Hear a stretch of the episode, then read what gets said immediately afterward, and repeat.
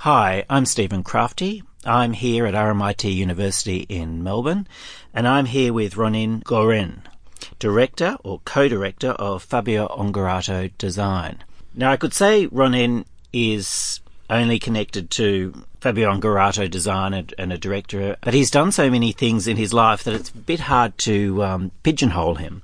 He started as um, at RMIT and graduating in architecture, and he's done so many things over that time. So I think his story will just unfold. But welcome to the show, Ronnen. Thank you, Stephen. So I can't call you an architect, even though you're an architect. Um, you've also owned a, a, very successful chain of uh, restaurants called SMXL, and you're now in graphic, well, not graphic, back to Fabio Ongarato. Uh, tell me, how do you get so distracted? I guess I kind of view uh, that in a lifetime, I would step up to doing a multitude of things, and I guess in a way to keep the mind challenged and um, I guess to exercise one's um, faculties, that I would try my hand at a number of things. I guess uh, in many respects, there are probably a multitude of passions, and I think perhaps what I've sought to do is to try and ex- incorporate those in whatever I do from a work perspective mm. as much as my everyday life. So at times that's meant design, at other times it's meant design in the context of food because I come from a family of passionate mm. um, and engaged chefs, cooks, and bakers. Um, and so those things are ultimately in my blood, and so I just managed to find ways to kind of engage in them. And sometimes it means a mm. shift in career focus, and and yeah, I even have another trajectory planned now. I think okay. I've explained to you, which is my Daylesford project. Yeah, I was going to mention that, but I thought let's go back to food. Sure. Um, since food was um, pretty important to you, SMXL, which you sold recently, it wasn't just a, a you actually elevated just the art of casual dining. Everything was presented very beautifully. Uh, there was lovely graphics on the boxes. Um, the food was delicious. You know, you really took a different twist to the whole idea of just informal dining. Yeah. Look, for us, uh, I'd already had 12 years of practice in in identity creation and brand, creating brand experiences, working with Fabio, the two of us kind of melding our philosophy. And I guess in essence, SMXL was really a live case study. Mm. You know, I worked, uh, the authorship of the SMXL project was both my sister's vision and, and my ability to kind of help her put that together mm. and my own food passions. And, you know, ultimately we wanted to create a total experience and, and that was a food philosophy a dining philosophy about the casualness and the accessibility of good food to people on an everyday level, one that was always changing and interesting. So there was a, a kind of core to the way we, we would go back putting food, constructing food, mm. with the idea that it was always centered around a taste sensation that was mm. accessible mm. to people. Mm-hmm. Um, it challenged them sometimes a little bit, not in a major way, but it got them to try things that they wouldn't ordinarily try. So you mm. sort of were engaged in extending their palate, and but it was also about wholesome and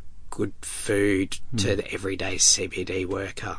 So you mentioned the Daylesford House, uh, Timothy architect Timothy Hill, from director of uh, co-director of Donovan Hill, designing it. That's connected not just to architecture, obviously, but to food. Tell me a little bit about that project. So. Um, having sold SMXL, I've, I'm, uh, I've parked myself back in Fabio Ongarato Design um, for a period of time uh, because it's an, a relationship with my business partners that I have that's, um, you know, unquestionable. We have such a great dynamic amongst us, but I think uh, in planning probably what will be my last sort of focus and exercise, my partner and I, Trace, um, decided to try and find a, I guess, a, a common interest in our practice. And his uh, passion is farming. He loves um, being able to cultivate food. Uh, he was brought up in that context and wanted to go back to having animals and um, in the background also probably in the late uh, 2009 2010 as oil uh, and mileage and the expense of producing food and wa- mm-hmm. water shortage became an issue I kind of felt somewhere in deep down as as it kind of permeates in radio and you continually mm-hmm. hear these issues brought up that I wanted to move somewhere where I felt more in control. Mm-hmm.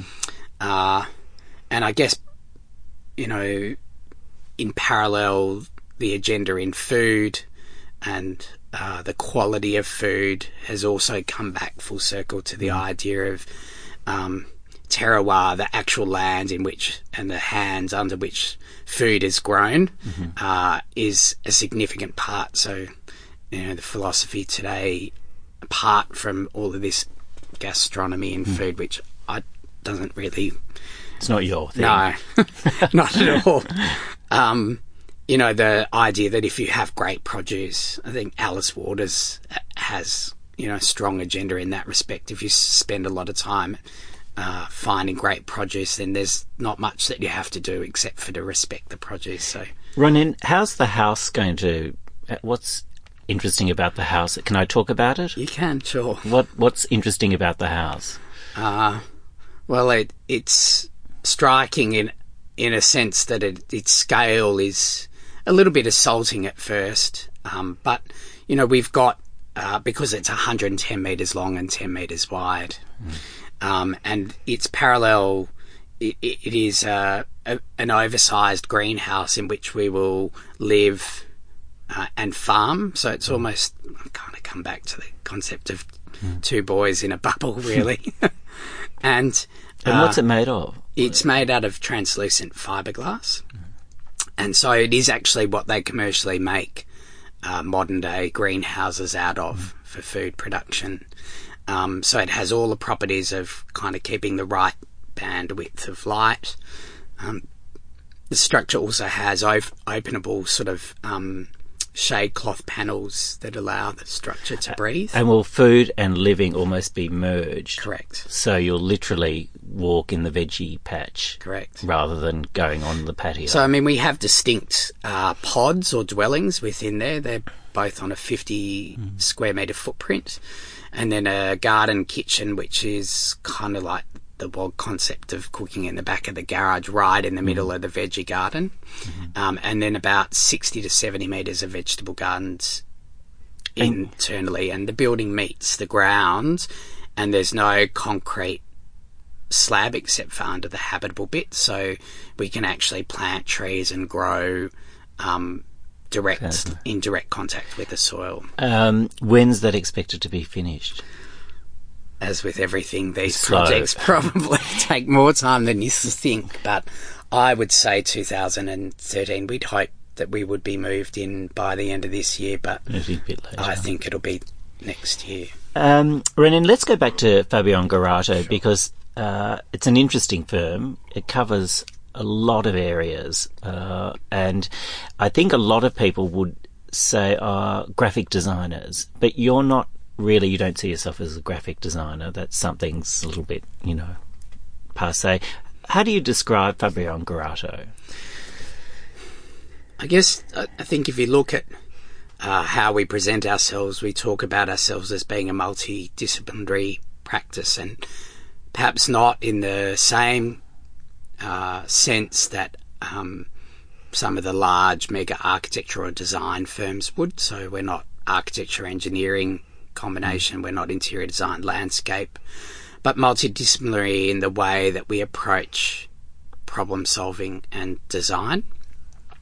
Um, Fab talks about having a range of hats which extend everything from curatorial. So sometimes our relationship with the client and the way in which we approach a problem doesn't have our hand of um, direct sort of design authorship across it, but it's about who we engage and work with in collaboration. So collaboration is very um, core to our you- way of working. You, you've done some amazing things over the years. I've I've been fortunate to cover some of them, but an example, the W Hotel in Hong Kong, Yep.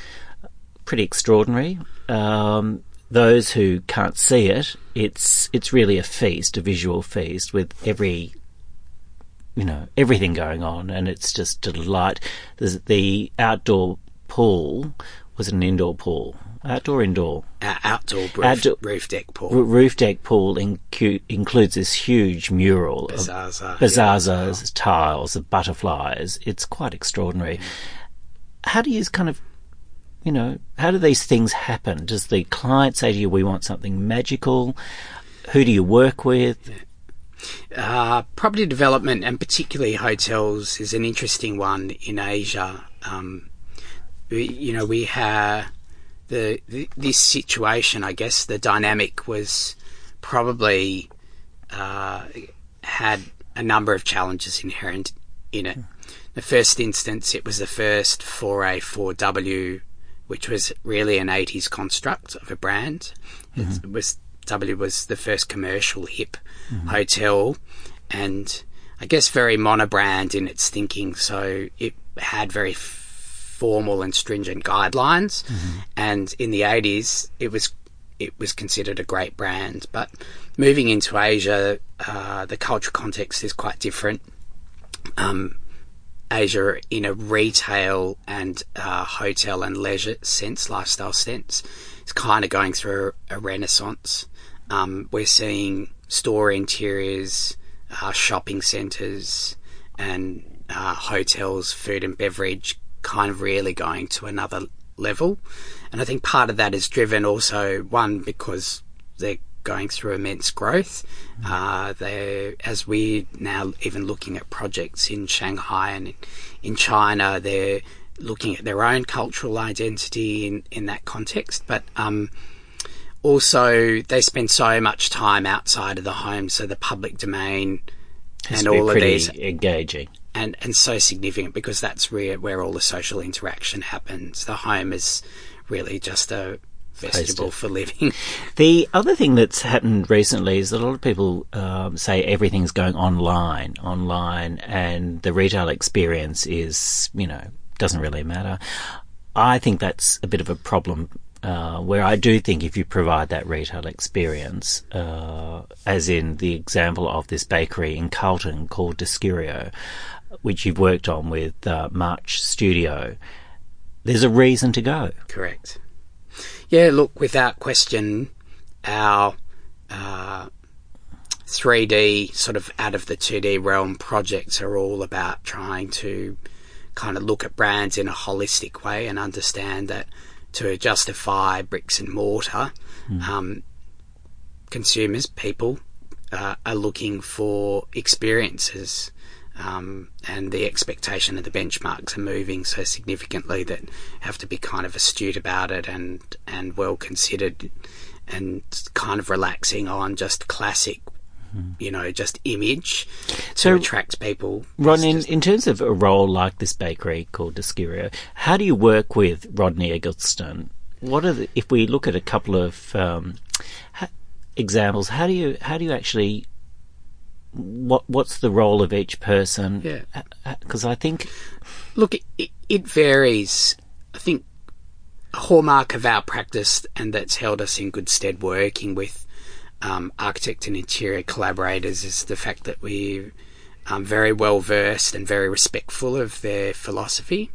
So, uh, in essence, it's their philosophy first, and how can we enhance and dimensionalize the message and work within that that it it the lines between everything seem just so seamless in a way. It's not like oh I'm a graphic designer and come in with my own agenda and at more often than not uh, it can be at odds with uh, where everything else is going. So the whole idea is to create something that's holistic where it's kind of one side one sound and it's very difficult to so. You don't feel like there's a number of people. boundaries. Well, there's yeah. So you don't walk into a space and feel like there's X people have worked on it in progression, and each one has a different signature. And so for us, it's about the big idea, you know. What was the idea for that bakery? So um, there was some very clear directions just working with Daniel that we understood. So St Kilda for him was very successful, but it was a bakery and a cafe. And this was about the defining art and, and seriousness of bread making. So was to strip all other product away and kind of really focus the attention on bread mm. and the potential for consumers to buy bread by weight, which is a very kind of European, European concept. Um, and the profound kind of role that bread to people that adore it kind mm. of plays because it's such a fundamental in our mm. Daily life. Um, but uh, in that respect, um, the core idea working with March was to create an environment that was akin to a bread basket. So the idea was something that was quite wholesome, something that was very nurturing.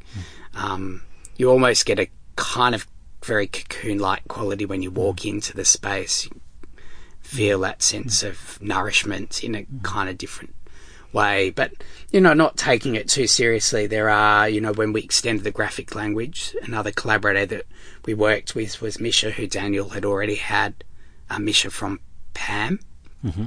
the famous um, artist, DJ, um, collage artist, mm-hmm. and so he developed the graphics. Um, that went along with it, which are all based around Italian mannerisms, the way in which hand signs um, equate to phrases and language. Oh, lovely. Um, for us, also, mm. then the way in kind of melding and bringing it all together is this idea of the floor, which we floor pattern, which had a classical reference, which is the black and white diagonal marble, marble tiles. tiles. Correct. And then the way in which we incorporated that into the overall graphic vernacular, so that there's always a very subtle thread that brings the whole. So the flooring goes together. into the wrapping paper. Correct. And into the actual graphic element. So, yeah, it, it's interesting that I guess every proposition kind of to get it to work and be strong uh, has to have a singularity about its mm. thought. And the other thing, um, uh, Ronnen, you've done a lot of work in the fashion area, and I'd say people would see that work as quite strongly in terms of direction, photography. Tell me a little bit about that that side of uh, Fabio Ongarato. What are some of the, the key things that you've really our interest and driver into that space uh, over the years probably been Fabio's love of photography and also love of fashion photography. Um, as a result, our sophistication has kind of grown with the amount of time that we've been working in that space and mm. understanding, uh, you know, how fashion businesses from a viability perspective strategically position themselves. So we do a lot of work advising mm. on brand strategy and communication. So strategy. who who are some of the designers you've worked with? Um, Country Road, Scanlan Theodore, uh, On Pedder in Hong Kong, Lane Crawford and Joyce in Hong Kong, um, we're currently working with Melbourne's GPO. We're 18 months into our relationship there. Um, retail's going through very difficult times at the moment. I think partly because uh, we've been left unchecked by international sophisticated models that have mm. capacity to um, either outcompete us on speed mm. to market, price, uh, sophistication of retail. In terms of the actual product? Yes. So the likes of Zara. Yeah. Um, I think also uh, the challenge is with online retail, it puts a lot more emphasis on channel strategy. So how one distributes products is everything available online. So what what reason is there for customers to come into store? Mm. Uh, and then also based around the store experience. So our big thing at the moment is that two channel strategy of just having a product and an advertising image out there anymore just doesn't cut the mustard. Consumers to more. get off their couches really want more reason to actually come in, and it might be because only some product is available in line or mm. visual merchandising, and so our relationship what, with visual merchandisers is becoming a lot more close. Ronnen, so without being too obvious, what are the things you think retailers have to really think about to get the person off their couch? What are the things that that if I walked into a store and mightn't even be obvious in terms of your input, but what are the things that you've done that has actually helped to create that experience? Um, GPO is an interesting kind of reference point in our work because we inherited that asset. Uh, so we ultimately needed to kind of point its image more specifically. So it was based around um, contemporary fashion, a, a, centricity around contemporary fashion and culture. Um, we worked with the Finnish illustrator Laura Laine to create these amazing illustrations with the understanding that this is a higher level of um, an actualized level of the fashion market, the drivers and the mm-hmm. um, the gravitation was beyond just sort of putting a pretty girl in a pretty dress, which mm. is what you'd s- sort of see happen from Chadstone and the rest of the shopping centres. Our marketing budget was limited, so we needed to be smarter about what we did with that mm. money. Um, and then part of kind of the discussion and the development of a, a strategy with the client, I, one of the challenges I really asked them to step up to was to kind of move away from the idea of conventional advertising, so pushing the brand out there. MGPO or Melbourne's GPO is known by most people, mm. but um, to create as a reason to keep coming back to the centre. So we brought uh, Gloss Creative. I don't know whether you know Amanda Henderson, but does amazing work, mm. everything from marquees to my parades. Mm-hmm. Um, and really, the refocus of all of the marketing budget has been about um, activation of centre. So we've done three installations a spring, summer, and an autumn, winter, which is in there at the moment called Mixology. Uh, Christmas installation.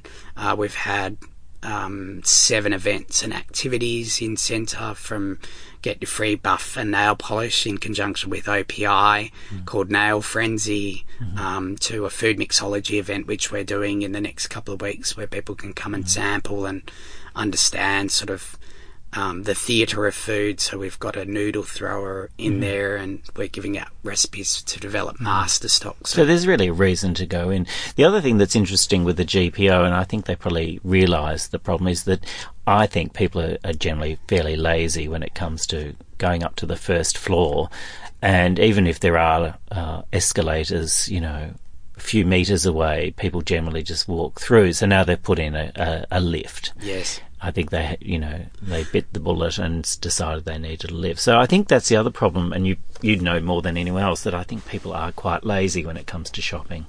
And look, we're we're doing a lot of the event based activity is actually up on that level um, as a driver, uh, quite intently.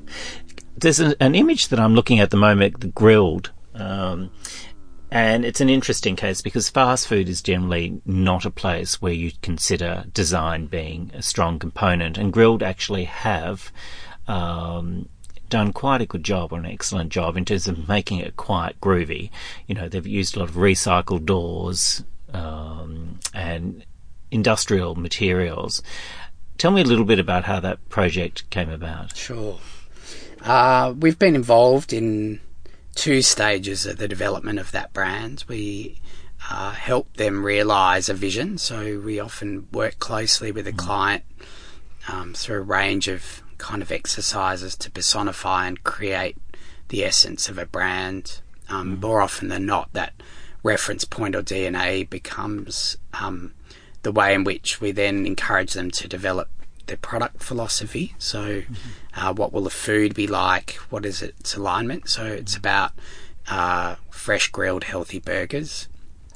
Um, then, really, we we've been engaged in um, trying to position the brand. So, the idea as a challenger brand is to move it well away from the domain of other brands, other brands, and uh, and really look at also what the total brand experience. So, what we were, what we find that we do now is extension brand work around um, looking at materiality and and um, quality of finish and tonality of what an interior might be like through to visual merchandising in creating a brief that then goes out to architects and interior designers, and it's part of the selection process. Who were who were some of the architects involved in Um, Grill'd? Hassell uh, did a sig- did their re-signature store, um, and then another company called St Style, and then another company called DRD.